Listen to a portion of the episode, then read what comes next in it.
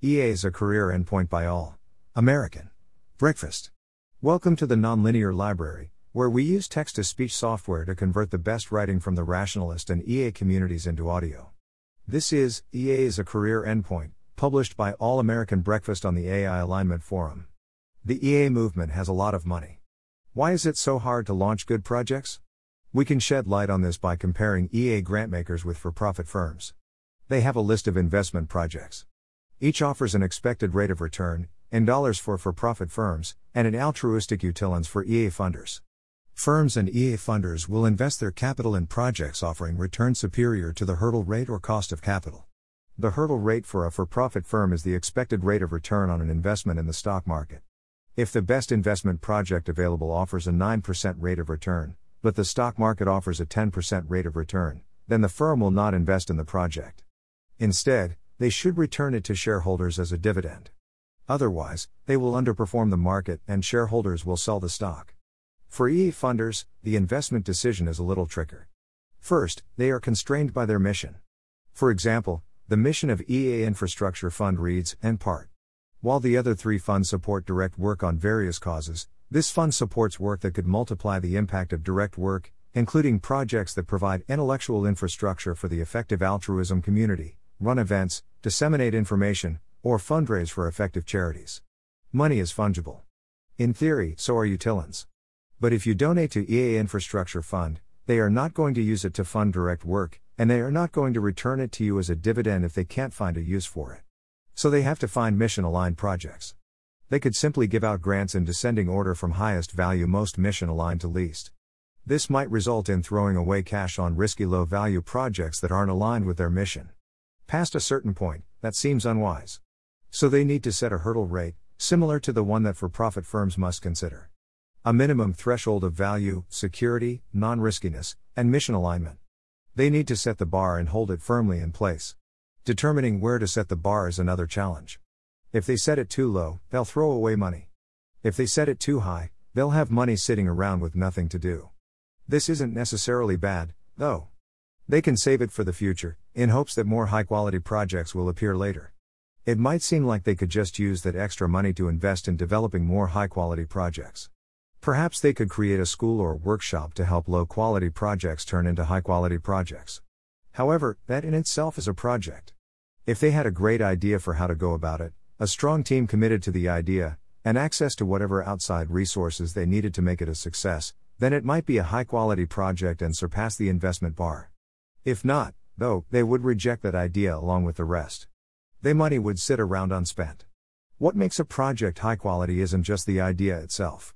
A project to generate higher quality EA projects is the barest wisp of an idea. The concept needs to be much more specific, with a fairly detailed plan, a team of demonstrated excellence, and clear ability to succeed fairly well organized and committed to it. That's not something you typically put together with one blog post. So EA funders shouldn't lower the bar just because they can't find adequate outlets for their money right now. That would mean they never set a bar in the first place. There's also not an obvious way of finding more high quality projects. Finally, there's no guarantee that the influx of wealth into the movement will last. Saving that money for the right opportunity, even if it doesn't exist yet, may very well be the right move. In fact, difficulty in finding investment opportunities that clear the bar is probably caused by the fact that EA is targeting neglected areas. The fact that we look for neglected causes means that there are fewer competent teams and sharp ideas in the space. It should be hard to find projects that clear the hurdle rate. Newer EAs with projects that get rejected, even as funders have more money than they can spend, might feel particularly disappointed by this outcome. The problem, it may seem, wasn't that there wasn't enough money to go round. It was that they weren't deemed worthy of a vote of confidence even when there was plenty. Having been rejected for an EA grant myself, I say in solidarity, this isn't a referendum on your abilities, idea, or potential. It may be that you and your idea really are capable of making a significant impact. But because funders don't know you, they might regard investing in you and your project as risky. It takes time to prove yourself and be seen as a more certain bet. This has little to do with your innate potential, and a lot to do with the fact that everyone, EA funders included, live in a big confusing world and are struggling to figure out what to do. On the bright side, it suggests an opportunity. If the challenge for most new EAs is skilling up, demonstrating their abilities, and gaining experience, then you don't have to do that through EA. In fact, If you can go get somebody else to invest in your skilling up process, then in a way, you're diverting money and mentorship into EA. The movement doesn't have to invest in training neophytes into the highly capable people it needs. Instead, the neophytes can go make a difference in the world beyond EA, then return to the movement ready to make a big EA impact with the skills and resources they've gained along the way. EA is a career endpoint. Value drift is a real concern with this strategy. So is lock in. But I think that it's better to risk it than to bang your head against the wall indefinitely, when the kinds of bottlenecks EA funders say they're facing, see comments, include mentoring proactive outreach, Denise Melchin of MetaFund. An inchoate combination of something like a person has a vague idea they need help sharpening, they need some advice about structuring the project, they need help finding a team, the case is hard to understand and think about. Claire Zabel of Open Philanthropy. Domain experts, and sometimes macro strategy experts, people with final authority.